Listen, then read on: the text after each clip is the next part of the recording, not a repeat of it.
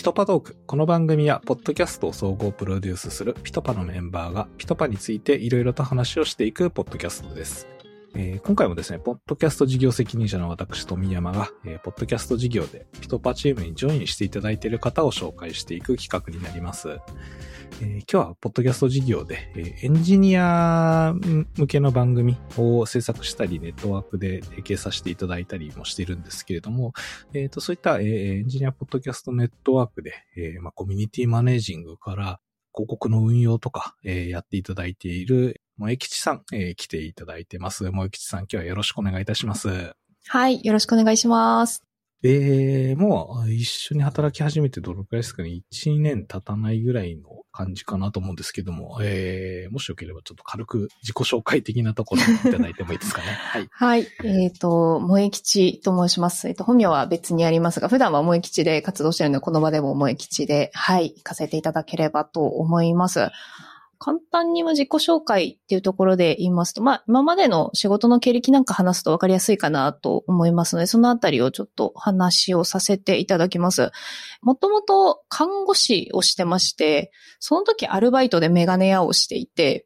まあ、あの、看護師嫌になって辞めた時にメガネ屋に戻ったりとか、で、また看護師を戻ったりみたいな感じで、二つの仕事をこう行き来していることが多くてですね。で、やっぱりまあ、高校生の時ちょっと IT 系の仕事に就きたいなと、漠然と思ってまして、やっぱそっちも諦めきれないなと思いまして、まあ、2年ぐらい前に、その、いわゆる IT 系ですね。ちょっと栗が大きいですけど、そちらのお仕事に転職して、で、今、縁あって、あの、ピトパでお仕事をしております、という感じです。すいません。鳥の声入ってます？大丈夫ですか？あ、鳥の声結構入ってますね。結構入ってます。鳥の、鳥のお話先しましょうかね。あ、すいません。えあれですかね。もえきさん、あの、仕事、まあそういう経歴ありますけれども、プライベートではインコでしたっけ？あ、そうです。はい。はい、赤星インコと、あとはサザナミインコというインコを飼ってまして、はい。2匹いるんですか？えっ、と、はい、3匹ですね。あ、3匹いるんですね。はい。今も、あの、BGM であの、小鳥のさえずりが 入ってきて、はい、えー、森の中にいるような感じが いて、あの心休まるんです。全然構わないんですけど、はい、すいません。はい、ちょっとですね、えっ、ー、と、ちょっと収録時がちょうど夕方ぐらいでして、1日2回ご飯をあげてるんですけど、なぼちぼちご飯なんだけどっていうこの文句の鳴き声ですね。ああ、そういうのがあるんですね。はい。大丈夫ですか？今、ご飯あげに行かなくて。はい。ちょっとパラッとじゃ巻いてきますね。わかりました。はい。すいません。大丈夫です。はい。では、ちょっと気を取り直しまして、まあ、IT 系に興味があったというところで、どんなところが興味あった感じなんですかね？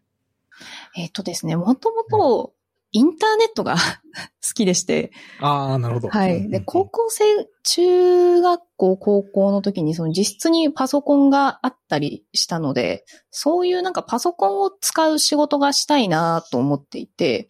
で、まあ、ってなったら IT 系の仕事かなと 思いまして、はい。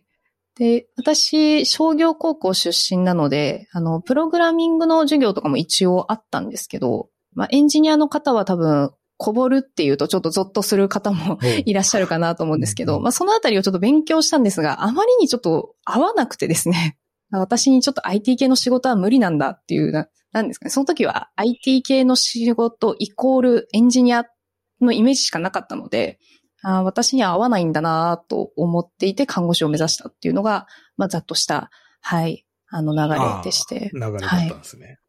えっ、ー、と、その後、その看護師メガネ屋の後の IT 系の企業だと、ど、どんな仕事だったんですかね？そうですね。えっ、ー、とですね、ざっくり言いますと、まあ、えっ、ー、と、一番最初にやった IT 系の仕事っていうのが、まあ、動画のマニュアル作成とかをしていたり、で、その後、えっ、と、まあ、IT 事務とか、あと企画系のお仕事で、えっ、と、自社のポッドキャストの運営とか、あとは、えっ、ー、と、ランニングページの内容ですね、記事作成とかですかね、ライティング業務みたいなところなので、まあ、音声コンテンツとライティング業務を、まあ、並行してやっていたという感じですね。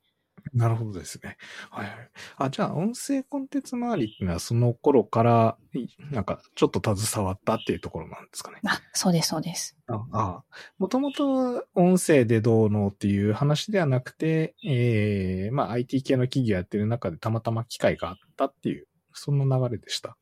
そうですね。えっ、と、まあ、自社ブランディング何かやっていこうぜ、みたいになった時に、はい。その、はいはい最近、ポッドキャスト来てるらしいよっていうのがありまして、はい。特にエンジニアに受けるらしいよっていうのが あって、それで始めたっていうのがありますね。あとは、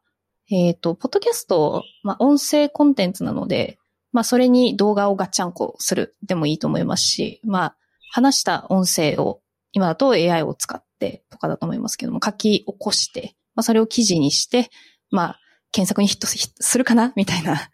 そういうのができるっていうのが、でも一つのコンテンツさえ作ってしまえば、まあ、他のに流用しやすいっていうのが、まずちょっと打算的に、あの、始めたところではありましたね。で、思ったより、その、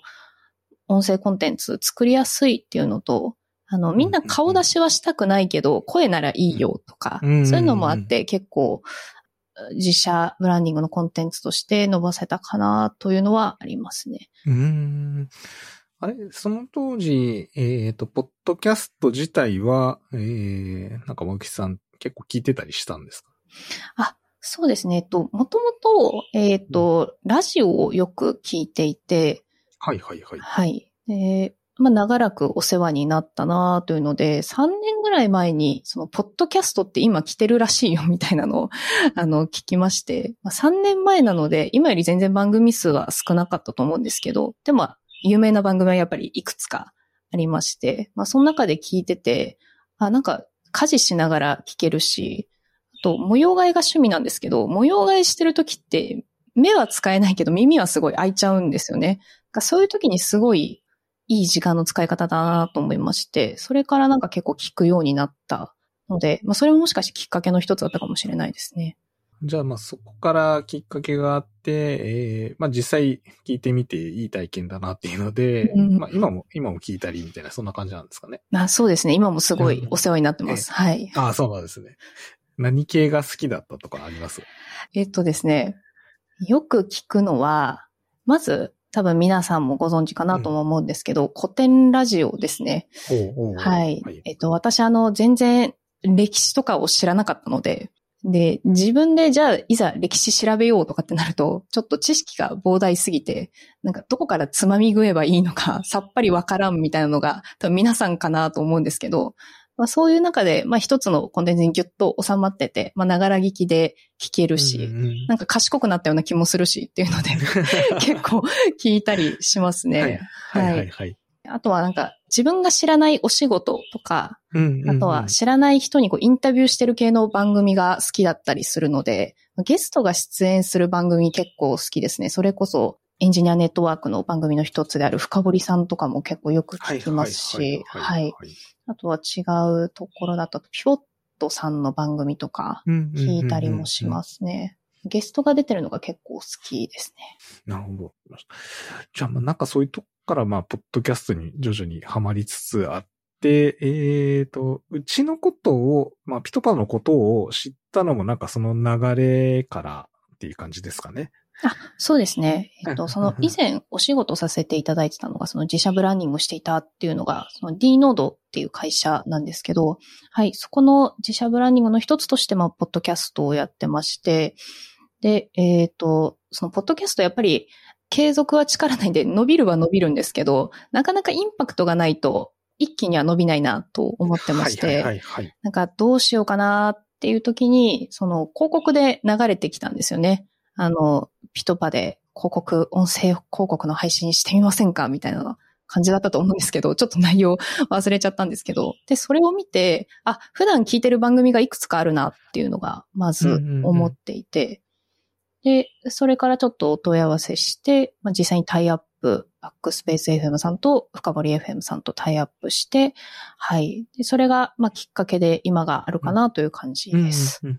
あ、そうですよね。まあ、実際そこから、初めは、なんですよ、その、ポッドキャストの、まあ、エンジニアのネットワーク、ちょうどその時作り始めたところっていうか、番組も作り始めたところで、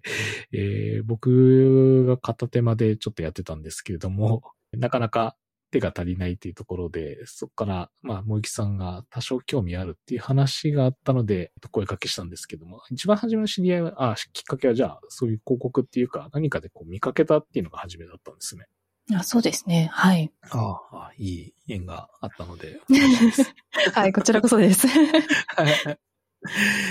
で、まあそこから今実際仕事やっていただいてるのが、えっ、ー、と、そういったエンジニアさんの番組、まあ今どんどん増やしているところですので、ってとこのまあ声掛けだったり、あとは、あと、まあ、実際広告が入ってきたりした時とかの、その番組さんとのやりとりとか、ええー、まあ、細かいところで言うと媒体資料とか今作ってもらっているかなと思うんですけれども、このあたり、なんか、今まであんまり経験ないようなところだったかなとは思うんですけど、実際やってみてどうでしたか？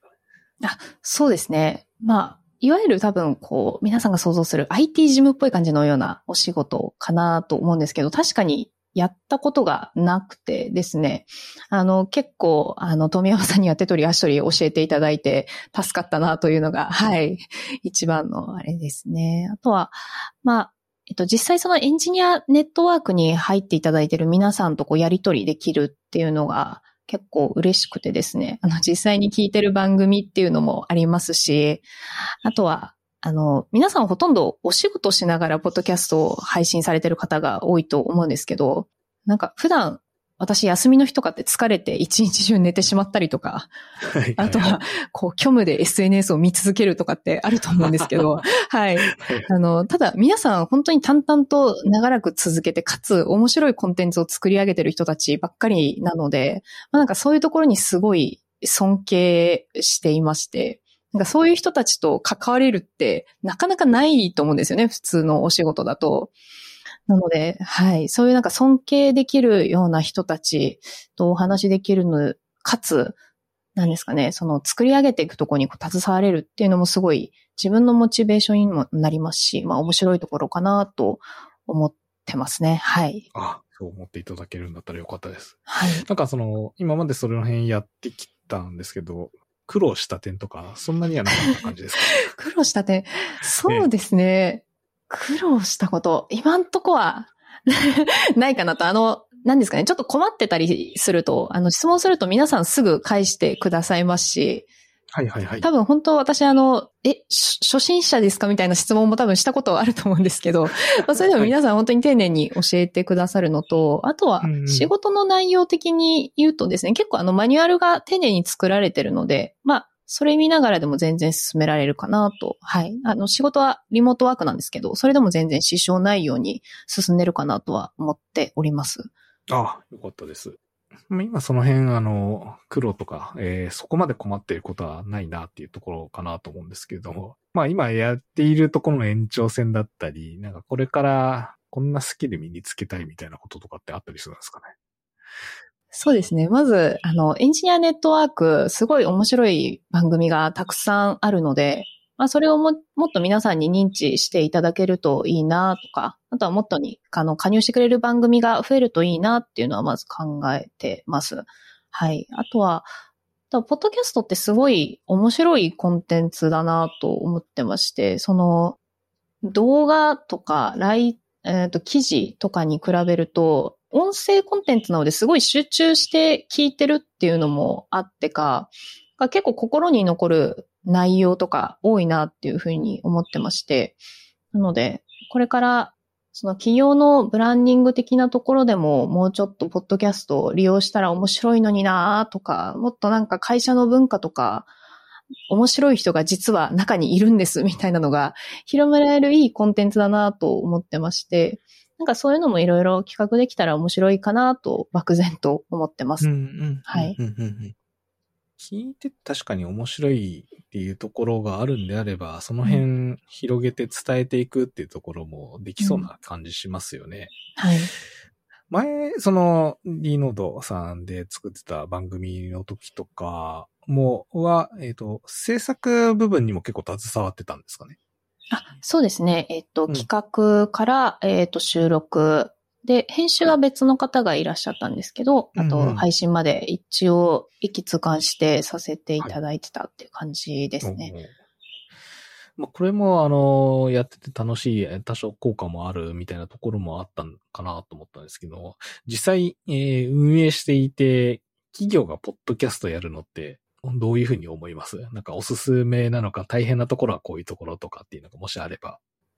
えっ、と、そうですね。えーおすすめはおすすめで、ゆ、ゆとりがあるなら絶対やった方がいいと、個人的には思ってます。うんうんうんえっ、と、まずその一つが、その外部向けっていうところですね。例えば、就職考えてますみたいな人が、まあ、大体皆さんホームページ見ると思うんですけど、その、文字で表せる、その、分量とかって、限られてるかなと思いまして、なんか、ポッドキャストだと、音声っていうのもありますし、まあ、ながらでき、ながら聞きができるっていう強みもありますし、まあ、多少なんか分量が多くても、まあ、文言がちょっとおかしくても、まあ、聞き流せると思うんですね。まあそういう意味で、まあ、情報量が多くなるのでいいかなと。あとは、動画よりは手間がかからないとか、まあすごいいいとこがあるかなと。で、かつ内部向けにもなるなと思ってまして、あの、なかなか、ぜ会社の人全員と1対1で話すことって、まあないと思うんですよね。特定の人がやっぱり何人か仲がいいけど、なんか他の人はちょっと知ってるけど、どんな人なんだろうみたいなのって全然あると思うんですよ。それがどんだけ大きい会社でもちっちゃい会社でもそうだと思うんですけど、まあそういう時に音声コンテンツで、まあ簡単な10分15分のインタビューとかでもいいと思うんですけど、まあそういうのがあるだけで、あ、この人こういう人なんだ、みたいに、あの、インプットできると、何かあった時に話しかける時になんとなく心の、何ですかね、えーしんどさがないというか、はいはいはいあはい。と、まあこういうきっかけで話しかけたらいいじゃん、みたいなあがストックできるみたいな意味でも、なんかすごい効果があるので、まあ、うん内部向け、外部的、ど、どちら向けでも、あの、ゆとりがあるならもうガンガンやっていいんじゃないかなと思います。ああ、なるほど。この今やってるピトパトークも結構目的似てるですけれども、もうちょっとあれですもんね。え結構人数おられましたもんね。D ノートさんとかあで言うと。そうですね。100人ぐらいとか。はい。そうですよね。確かにそのぐらいになってくるとさらに効果高いですよね。社内でのこう情報共有だったり、どんどんあの、リモートワークで直接話す機会とかっていうか、雑談なくなってきてますもんね。はいはいはい。そういった中で人となりっていうか、この人こういうあれなんだっていうのって知る機会が少なくなってきてるんで、なんかそういう機会を作るっていうのは確かにありかもしれないですね。今このピトパトーク自体は、あの、これからピトパに興味持ってもらった人がちょっと聞いてもらうような形で作ってたんですけど、確かに今、あの、いろいろ関わってきている人とかもすごい増えてきてたりはするので、えーこんな人たちが社内にいますよっていうので、知ってもらうっていうのも、ちょっと今後はその辺のことも考えていきたいなって今思いました。うんうんいや、いいと思います。私も実はあの、ピトパのメンバー全員とまだお会いした、話したことがあるっていうわけではないので、そうですよね。ピトパトークで、あ、この人こういう人なんだ、みたいな、名前だけ知ってたけど、あ、こういう人なんだっていうのが知れたのが結構やっぱり面白くてですね。うんうんうんなんか、勝手に話したことはないけど仲間だよねっていう。うんうんうんうん。心理的ハードルが下がるというか、はい。そういうのはありますね。あとその、でしょう、まあ、ポッドキャストを作った時っていうのは多分その時が初めてかなと思うんですけど、制作って、うんなんかゼゼロからやる時って結構大変じゃなかったですかね？そうですね。大変でしたね。なんていうか手探りで、本当にこれで合ってるのかなみたいなのはやっぱりありましたね。情報収集とか、なんかネットとか見ながらとか、なんですか？それとも他にそもそも配信してる人がいたとか？あーえっとですね。まあ、もともとちょっと少人数なチームではあったんですが、まあ、みんな、ポッドキャストとか、あとはラジオとか、まあ、あとは、YouTube で結構なんか流し見してることが多いですよ、みたいな。まあ、そういうなんか、インターネットに強い人たちが割と集まったかなと思ってまして、まあ、その中の1名が、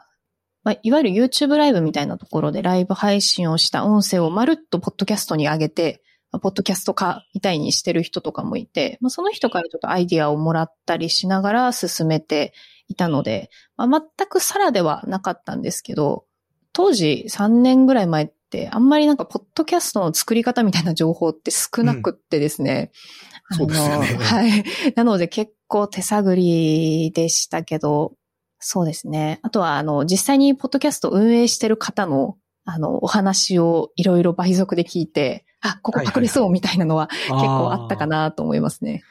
だから実際にそのピトパの中でもそういう作り方のやつ、これから啓蒙し、今も多少啓蒙はしてるんですけど、これからも啓蒙していかなきゃいけないなと思ってはいるんですけれども、ピトパの中に入って、まあ仕事し始めてから、その、ポッドキャストってこうなんだみたいなのが気づいたこととかってまあ多少あったりしました？はい、そうですね。えっと、一番なんか面白いなと思ったのは、多分ツール的なところではあるんですけど、ポッドキャストの広告の配信の仕方が結構面白いなと思いまして、あの、私のイメージって、エピソードごとに配信者の方が、まあ、こういうサービスがありまして、すごいおすすめです、毎回撮らなきゃいけないと思ってたんですけど、実はなんか収録した音声をそのまま流せるサービスとかがあって、これめちゃめちゃ便利だなと思って、しかもいろんな番組に追加できるじゃないですか。うんうん、そうですね。すごいシステムだなと思いました。ああ、確かにこれ、あの、期間限定とかでも配うんう信ん確かにできたりするんで、なんかキャンペーン的に今、あの、イベントやってますとか、えー本が売り出されましたとかっていうのも確かにできるので、そういうのは便利ですよね。あそうですね。システム、ええ使ってみて、き結構気づいたところ僕のもいっぱいありますね。はい。そうですね。あの、実際、あの、ネットワーク内のあの、暇人さん、暇人プログラマーの週末エンジニアリングレッスンさんはい。ですね。はい。うんうんあの、オフ会っていうか、えっ、と、何ですかね、オフ収録会っていうんですかね。はいはいはいはい。はい。それの、あの、アナウンスとか、あの、このアート19ですかね。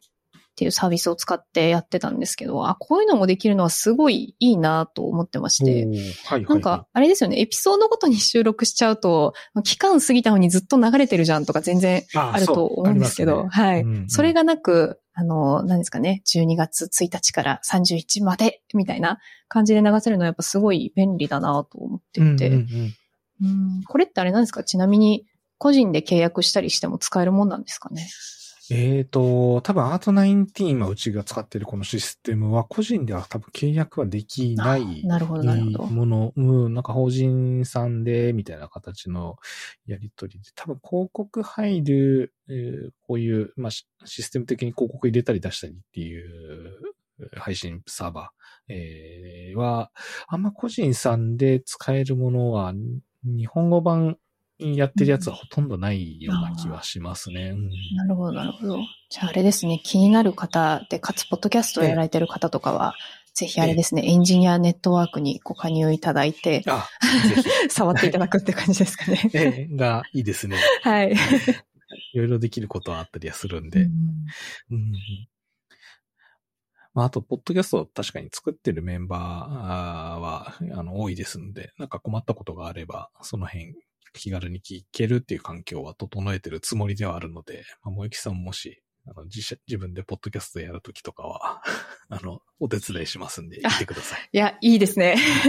いや、それ、も、もっと前に知りたかったな、みたいな情報多分結構あると思うんですよね。うんうんうんあの、何ですかね、音声の編集周りとかって、あの、こだわるとキリないじゃないですか。あそうですね。はえい。けど、そのこだわりをじゃあ記録に残してる人がいるかっていうと、なかなかやっぱり探っていくのが大変だったりとか、そうですね。口頭伝達が多かったりとかすると思うので、まあそういう、何ですかね、編集のお仕事みたいなのを知れるのもやっぱり強みですよね。確かに、その辺は今、あの、いろんなクリエイターの人が一緒に働いてるんで、えー皆さんの時短テクだったり、えーここまでは、あの、綺麗に仕上げる、なんでしょう、ギリギリのラインっていうんですかね。時間的コストと、まあ、作業の、うん重さみたいなところっていうのを、うんいい塩梅で、えー、折衷で案、折衷案出せるのが、なんとなく、そういうラインっていうのも、うちの中で今、ノウハウを貯めてるとこなので、全然見ていただいて、あの、パクってってもらって 大丈夫なんで、はい。参考にしていただければと思います。はい。はい。まあ、っていうところでなんかちょっと、まあ、うちだと多分、ポッドキャスト関連、制作だったり、そういった広告周りだったりとかっていうのを、まあ、メインでやる、やってると思いますけれども、なんかその、面白さっていうか、やりがいみたいなのって感じたりします？そうですね。うんちょっと話しちゃったところではあったりするんですけど、まあ、あの、自分が好きなその、ポッドキャストっていうのがどういうふうに作られていくかっていうのをやっぱり横から見れるのがまずすごいいいですね。はい。その、編集のこともそうですし、まあ企画のところもそうですよね。なんかどういうお話がいいかなとか、まあいろいろあると思うんですけど、まあ準備のところだったり、まあそういうのもなんかすごい勉強になるなと思います。あと、意外とそうですね、タスクも細分化すると、まあ、キリがないというか、例えば、えっ、と、ゲストが参加されるポッドキャストであれば、ゲストとホストの方とのやりとり、まあ、どこまで気使うかみたいなのも、やっぱり結構あると思うんですけど、やっぱり気持ちよく話していただく方がいいと思うので、で、そのあたり自分が気づかなかったなとか、気遣えてなかったなみたいなのが気づけるのがやっぱり結構勉強になったりしますね。はい。人によってどこまで手出してほしいかとかって違うと思うんですけど、そういう塩梅のところとかすごい勉強になりますね。うんはい。確かにデジタルでのやりとりも多いですけど、えーなんだかんだってこう、人がやってるものであったりするんで、人との関わり方みたいなのってうんかなりね、あれですよね。まあ面白いところでもあり、重要な、うんなんか身につけるスキルとしていいところですよね。いや、そう思います。はい。うんうんとなんか結構音声、今こう話してる中でも、結構感情が音声って乗りやすいかなと思ってまして。そうですね。はい、うんうんあの、緊張してるとか、この人ちょっと機嫌悪いかもとか、はい今ちょっとマイナスのことばっかり言っちゃいましたけど、私今、うんうん。普段緊張しいですけど、割と、あの、リラックスして話せてるなとか、うん。なんかそういうのがやっぱり乗りやすいコンテンツではあるので、うんうん。なんかそういうとこもやっぱり面白いというか、まだまだ未知の世界だなとか、うんまだ AI にはできないかなとか、思ったりしたりしますね。はい。なるほど。そうですね。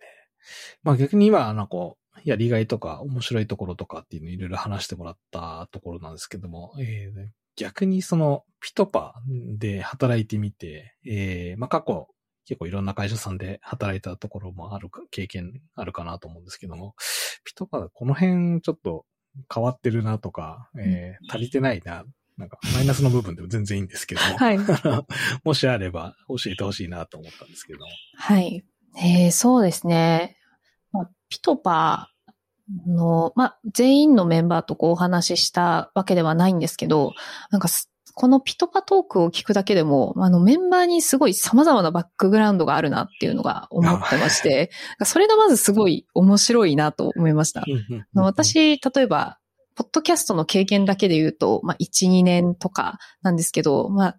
メンバーの中には、その、すごく長くラジオ制作してますとか、ポッドキャスト制作してますっていう方がいて、その方とこう一緒に働けるって、なかなかないと思うんですよね。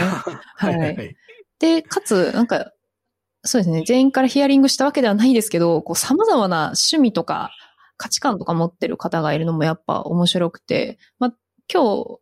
あの、お話ししてる富山さんが実は今一番面白いんじゃないかなと 思ってるんですけど。あ、そうですか。はい。